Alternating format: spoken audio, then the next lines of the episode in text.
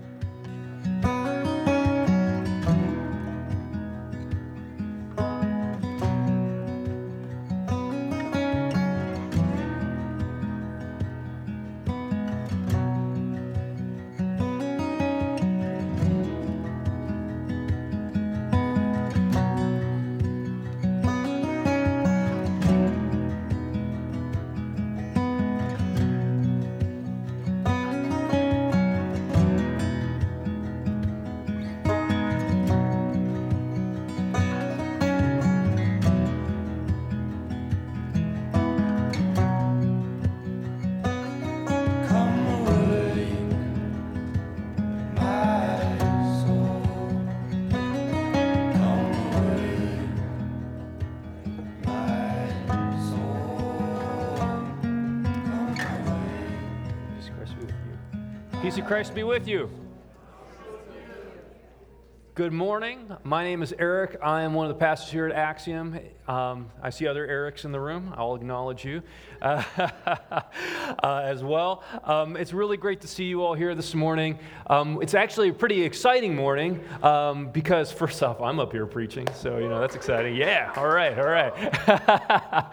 but also, we're starting a new sermon series here today um, titled Sunday School Revisiting Classic Bible Stories.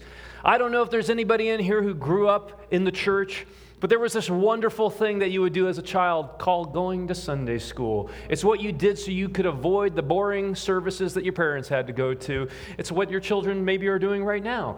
They are sitting down and you're, you would re- hear classic stories from the Bible, stories rich in imagery um, and oftentimes very compelling, right? Especially stories from the Old Testament, because there were some really great stories in the Old Testament. It's like the one with Noah's Ark. Uh, there was one with a talking donkey, I think. My favorites, personally, were always the ones with the animals because I really liked animals quite a bit growing up. I wanted to be a veterinarian. Um, so there were a lot of really great and compelling stories growing up as a child. There would be pictures associated with them oftentimes. You'd see, if it was Noah's Ark, you'd see, you know, the giraffes and the zebras. They'd be getting loaded onto the boat because in that story, I don't know if you remember, but Noah somehow baffling, bafflingly loads all the animals on the planet Earth into a boat, which is pretty crazy. Uh, but also, there are a lot of other great stories. And so, we as leaders uh, here, we decided that we really wanted to kind of go back to Sunday school and to revisit some of those stories and see if there isn't something more to these stories than maybe what we learned on a Sunday morning. Because I don't know about you, but a lot of the tales that I heard when I was growing up are ones that, although they might have stuck with me, I don't necessarily revisit all the time. I've gotten bogged down in other stuff that's like, you know, deep and like theological and all this other stuff, right? I've moved away from the, the beautiful images and the nice little animals and all that kind of thing. But today we're going to be diving into it a little bit and see if, looking at one of my favorite Bible stories, if there's something, if maybe there's something like good for us in that story. So, I told you that I liked animals a lot. One of my favorite animals was the bear. I loved bears. They were big, hairy, they had huge teeth. And I remember seeing a video of a bear running once when I was a kid, and I just couldn't believe how fast that thing moved. And then they would grab the salmon out of the river. I was just like, oh, they're awesome. Bears are so cool. I loved them. Well, one Sunday, I came to Sunday school and there were pictures of bears. She had the little bear, these bear images up on the board there. I got excited. I was like, bears. And we got into a story about bears. First off, you should know that uh, there's going to be two confusing names coming up in this passage. Don't get mixed up. It happens to me all the time. I get them mixed up frequently. One is Elijah with a J. Hear that? Ja, Elijah. And then there's another one that's Elisha with a sh. S-H. Sh. A soft sh. Elijah, Elisha. I should have brought two cards to hold up here with a j and a sh, but I didn't. I'm so sorry. But let's try to keep these straight. Elijah was a prophet. Now, prophet, mm, kind of like he was, a, he was like God's speaker in the world. He's, God would send him out to proclaim what God had to say to communities and people. And Elijah, Jah, was like one of the greatest ever. He even came back and visited Jesus in the New Testament. But he's considered widely to be one of the greatest prophets of all time, Elijah. Elisha was the apprentice to Elijah. Elijah taught Elisha the ways of the prophet, if you will. So Elisha is Elijah's direct student. Worked out very well that they had similar names, right? So, we the story about bears that we heard involved the apprentice, the student, Elisha. And this is where we dive in at 2 Kings chapter 2. And this was the Bible story, one of my favorites as a kid. From there, more on that, more on there a little later. From there, Elisha went up to Bethel. As he was walking along the road, some boys came out of the town and jeered at him. Get out of here, Baldy, they said. Get out of here, Baldy. Not very nice of them. He, he turned around and he looked at them and called down a curse on them in the name of the Lord. Then two bears came out of the woods and mauled 42 of the boys. And he went on to Mount Carmel and from there returned to Samaria. Oh man, when that story got done, all the boys in the room were like, Yeah, he got mauled by bears. That's awesome. And I was like so stoked because bears are awesome. Oh man. The, the Sunday school teacher got very serious. Well, this is what happens when you don't listen to God's messenger. He will send bears down and the bears will maul you. My sermon today is about why you shouldn't make fun of Gavin. ah, just kidding. But she really did say that. And I remember thinking, wait a minute. I'm supposed to be one of the 42 boys that gets mauled? And then in my head, I heard mauled. All I knew was like, oh, they got eaten by bears. And I'm like, so God, like, makes bears eat little children? And then you're like paranoid about not making God mad. You're like, oh my gosh, he's going to send bears down. He's gonna... Like when we went camping, I would be thinking about bears coming down and eating me. It was awful. So I went from being, yeah, awesome, to then being kind of scared. And then a weird thing happened as I grew up. This story just like embedded in my mind. Like as I grew up, as I became like disenchanted with Christianity, as I deconstructed my faith and walked away from it, in the back of my mind, whenever people would talk to me about a loving God, I always had this story as ammunition. I was like, oh, your God's so loving? Well, there's a story where he sends bears down to eat a bunch of kids. What do you say about that? Boom. Mic drop. It's a shocking story, to say the least. This prophet, this messenger of God, calls down, seemingly for a very petty reason, because they're making fun of him for being bald. he calls down a curse of bears. 42 of them.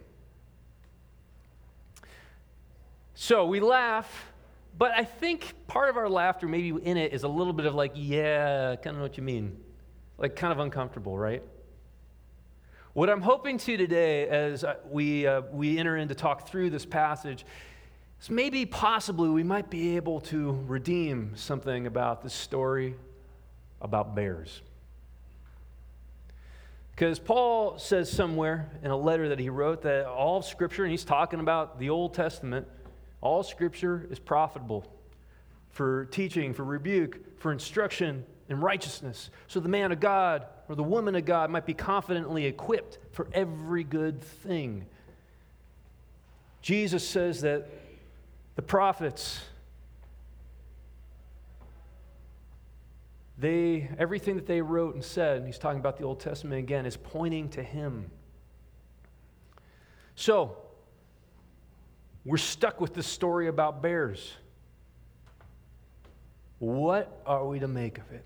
In light of what we know to be true about Jesus, the full embodiment, the perfect revelation of who God is, what God's character is, where he says, There's no greater love than this, that a man laid down his life for his friends. We read from John, one of his, Jesus' main disciples, that God is love. What do we make out of the story about bears? I'm going to be walking something of a tightrope today. I'm going to be balancing out over some things. And I'm really hoping that I don't fall off the edge. I hope that too, especially for you, Vicki, right now. Will you walk with me right now, though, as we try to move through this passage and give it a little bit of context and maybe, hopefully, figure out a way to frame it in a useful way, to understand it in a useful way, to understand what I'm hoping is at least part of its essence. There's a bunch to get through here. Certainly, this is something of a terrifying story. But I promised at the beginning when we were reading the passage, it says, From there, Elisha goes to Bethel. Well, the first thing I want to talk a little bit about is where there is. Because he was coming from somewhere. And I think we will discover that might matter as to understanding this tale. Elisha, as I told you, was the apprentice to the greatest prophet of all time called Elijah. And yet, Elijah is nowhere to be found in this scene. Well, why not? Verses earlier, just moments before in this chapter, we discovered what became of Elijah. Elijah and Elisha are walking along, they're moving from town to town. They first come to Bethel, where is the scene of this bear attack. Some, some sons of prophets we read in Bethel come out of the town and they mock Elisha, saying, Oh, your, your master is about to depart. He's going to be gone someday. And Elisha responds to them, I, Yeah, I know, keep silent. So, we have already established that he had some conflict with people in these communities. They move along, they move along, they go to another town called Jericho, where a similar thing happens. And Elisha responds with, Yeah, I know. Then Elijah says in Jericho, this other town, that he has to go down to a river. Elisha follows Elijah down to the river, as do some of the, some of the young men from the town. When they go to the river, Elijah, something kind of, you know, strange happens, something that doesn't happen every day. So we read something to the effect of a chariot of fire comes down from heaven and God takes Elijah up into heaven on the chariot. So everybody's watching. Doesn't happen all the time. We learn in this passage that the spirit of Elijah, Elijah, is now with Elisha. That he has been given, had been handed the mantle of prophet in that moment. Now, the other folks around don't quite believe that Elijah is gone. They say, oh, no, no, no, no, we're going to go find him. God must have dropped him somewhere. And they go and they search. Elisha says, Don't bother, but they still go anyway. And they're searching, they're searching, they're searching. And apparently, they come back and they say, We couldn't find him. And Elisha says, Yeah, I told you not to bother looking. Elijah has truly been taken up into heaven. So that's where there is. This occurs. Elijah has been taken up into heaven. Elisha does a few other things. He walks around, he cleanses some water. But then, immediately following this event, is where we have him coming back into Bethel, which you'll remember Elijah and Elisha had passed through not long before.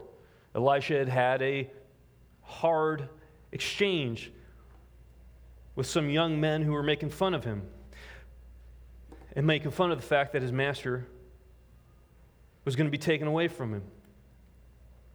Now, something interesting about Bethel, there was at the time there were two kingdoms that what we now we call today Israel were divided into. There was a northern kingdom and a southern kingdom.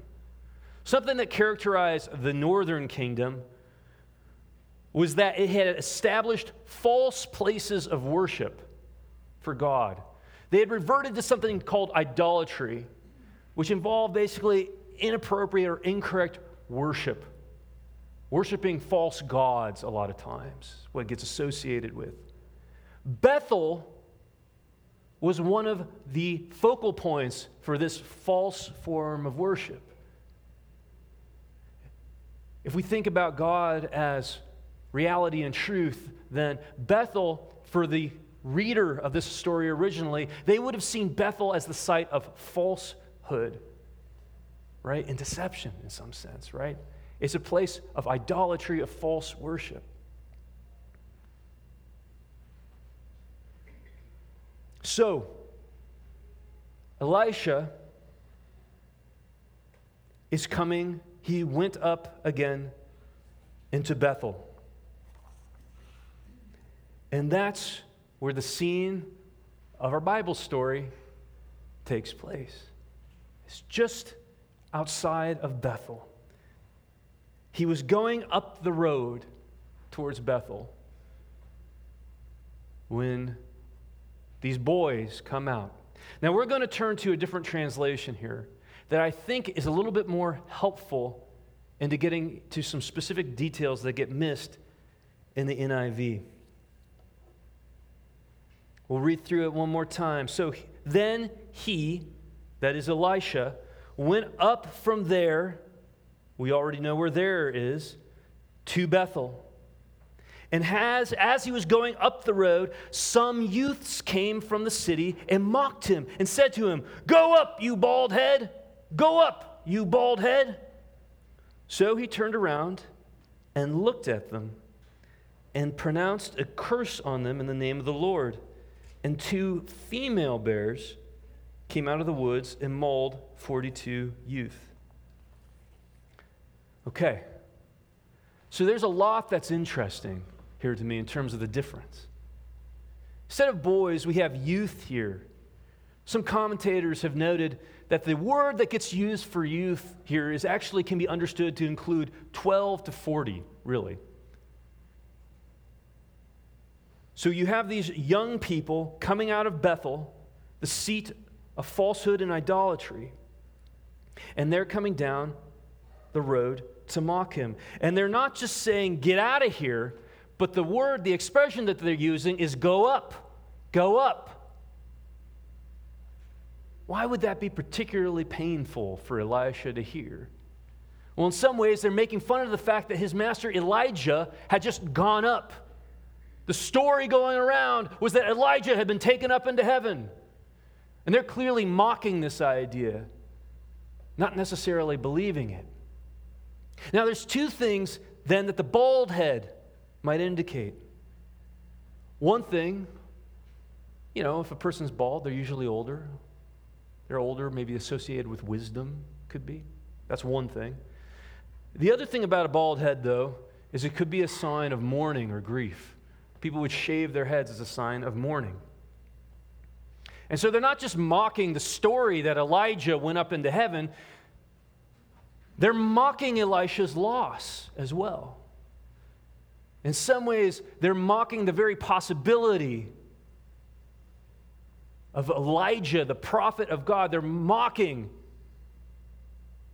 him as being a, a speaker of God's truth. And necessarily, then they're mocking Elisha.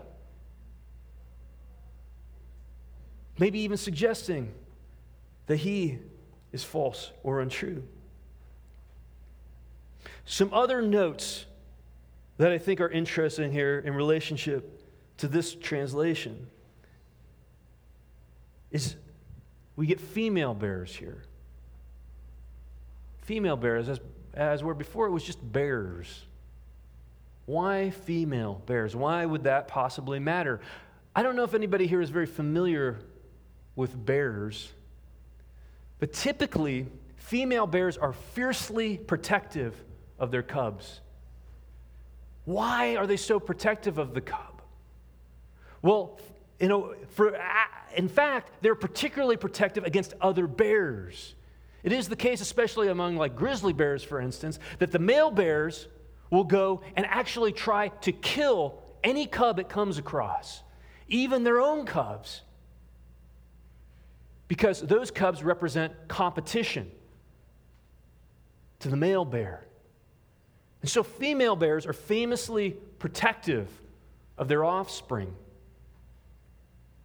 Another thing that I get really kind of interested in is numbers. For instance, why 42? Well, 42 is a, is a number that often that appears multiple times throughout Scripture, but uh, some, no, some commentators have noted that it's often associated with transition or fulfillment something, some kind of transition happening. Oh, yes, Elijah to Elisha, and maybe some kind of fulfillment happening as well. The fact that there are two bears is also curious. Why not three? There were 42 kids, right? 42 youths. Why not 10 bears? Why two bears?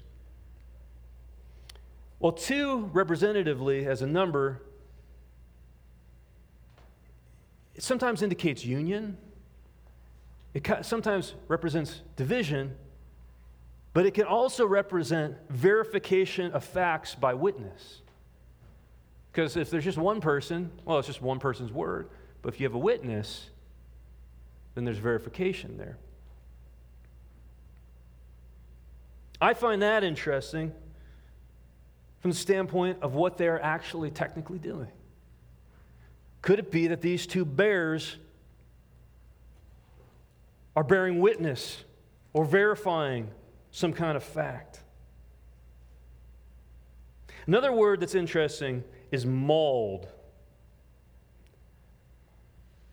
Now, mauled is not killed, importantly, it's not eaten.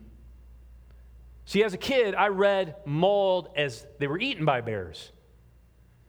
But mauled is a word that suggests torn up, scratched, handled roughly by the creature, not necessarily killed.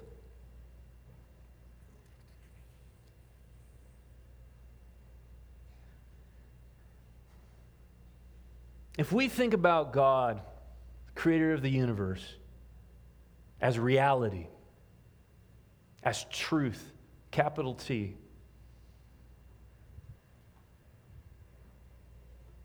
How do we make sense of people who run up against that reality? What happens if that occurs?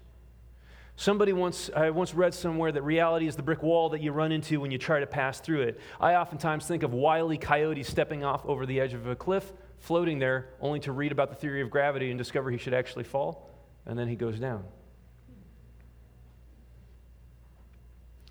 There is truth in the world.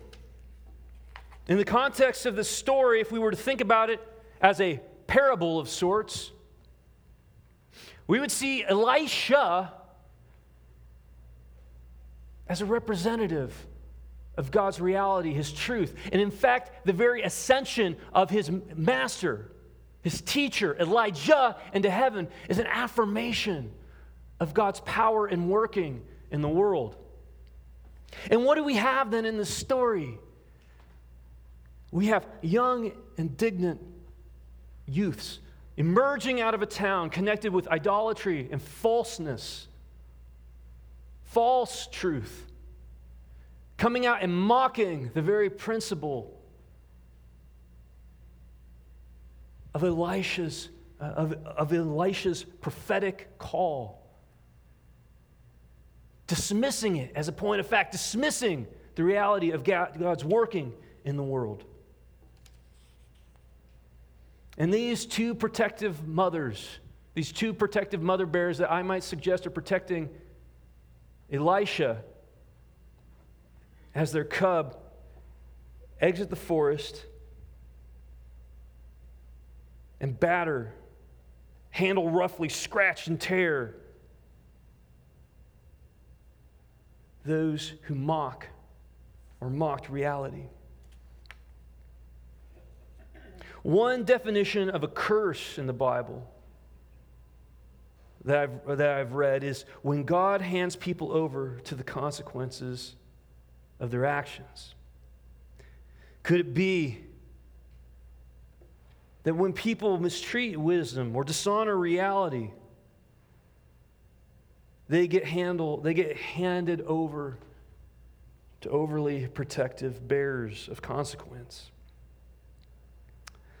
Not trying to be, you know, if we weren't trying to be literal with the story, that there are actually bears coming down and eating people, what might be, why might the mothers be protecting in Elisha? Why might they be coming down and protecting him? Protecting reality from pride, from ignorance? Actions have consequences here. We see the youths, the possible sons of false prophets, of false realities, ridiculing and mocking that which they don't understand. They won't see the real possibility that, the, that wisdom exists and it is beyond their understanding, that it might, in fact, be embodied in the person and story of Elisha. That prophets can be taken up to God and can be sent by God as well. And the ferocity here in this story is the, real, the ferocity of the reality of bearers in this story bears witness against them. They get all beat up and tore up from the floor up. And haven't you been there? I know I've been there. I think I know better a lot of times. People might try to come my way, offer me guidance or input, try to steer me to a different path. And more than ignore it, sometimes I mock it. I've done it all my life. I've run into a lot of brick walls, hit my nose on it pretty hard. And amidst all my laughing, amidst my ridicule, my, the aggression,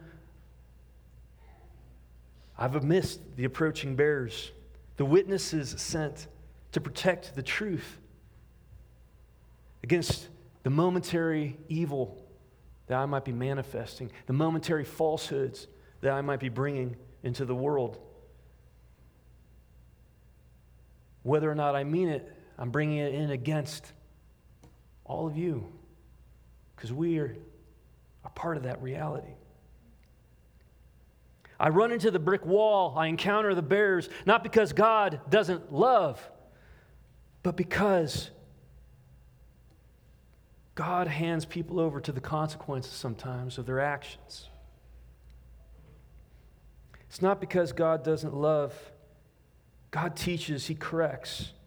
He also protects the innocent and upholds truth and wisdom because it's reality because it's all for good.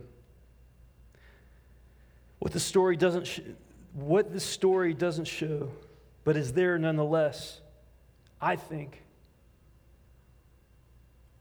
it's kind of a prodigal reality. What do I mean by that? A story that came to my mind as I was rereading this text and working through it and trying to understand understand the difficult position I had put myself in by choosing this text. Story that came to my mind was a story of the prodigal son. It was a story that Jesus told. It begins with a, a son who come, an arrogant son who comes to his father demanding now his inheritance. He wants his inheritance now because he wants to be able to use it the way he wants to use it. The father loves his son and says, All right, sure, I will do that. You've asked me, I will give it to you. So he takes his, the son's inheritance and gives it to him. Son thumbs his nose at his dad, takes off to go do his own thing. He lives a life of luxury, of extravagance, partying, living that rock star kind of life. Till finally he comes to a point where he's used up everything. He spent all of his money and all the goodwill that he might have had in the community. And he finds himself finally so destitute that he's eating the slop of pigs. He's in there, the trenches, eating pig slop with the pigs. And as he's eating, trying to survive, he says to himself, You know, even my father's servants eat better than this. Maybe if I go back home and beg my father, he'll let me be a servant. Maybe, just maybe. The son has hit his brick wall. He's been beaten and torn up by his bears. But God is something more. As Jesus tells, the son goes back home to the father to beg, to, be, to beg to just be a servant in his household. And the father sees the son coming, and the father runs out, and in a big bear hug, he grabs his son, wraps him up, and holds him. And he loves him. He throws a party in his honor and celebrates the return of his wayward son. And Jesus says, This is what God is like. This is the image of God. As we read these Bible stories, we got to make sure that we read them in relationship to the whole width and breadth of what we know about God. That God isn't just the mauling bears sending down to beat you up. God is the Father who permits, but He also will embrace if you return. That as much as we might read passages that seem harsh and bizarre, the embedded deeper still is Jesus in the fullness of who God is.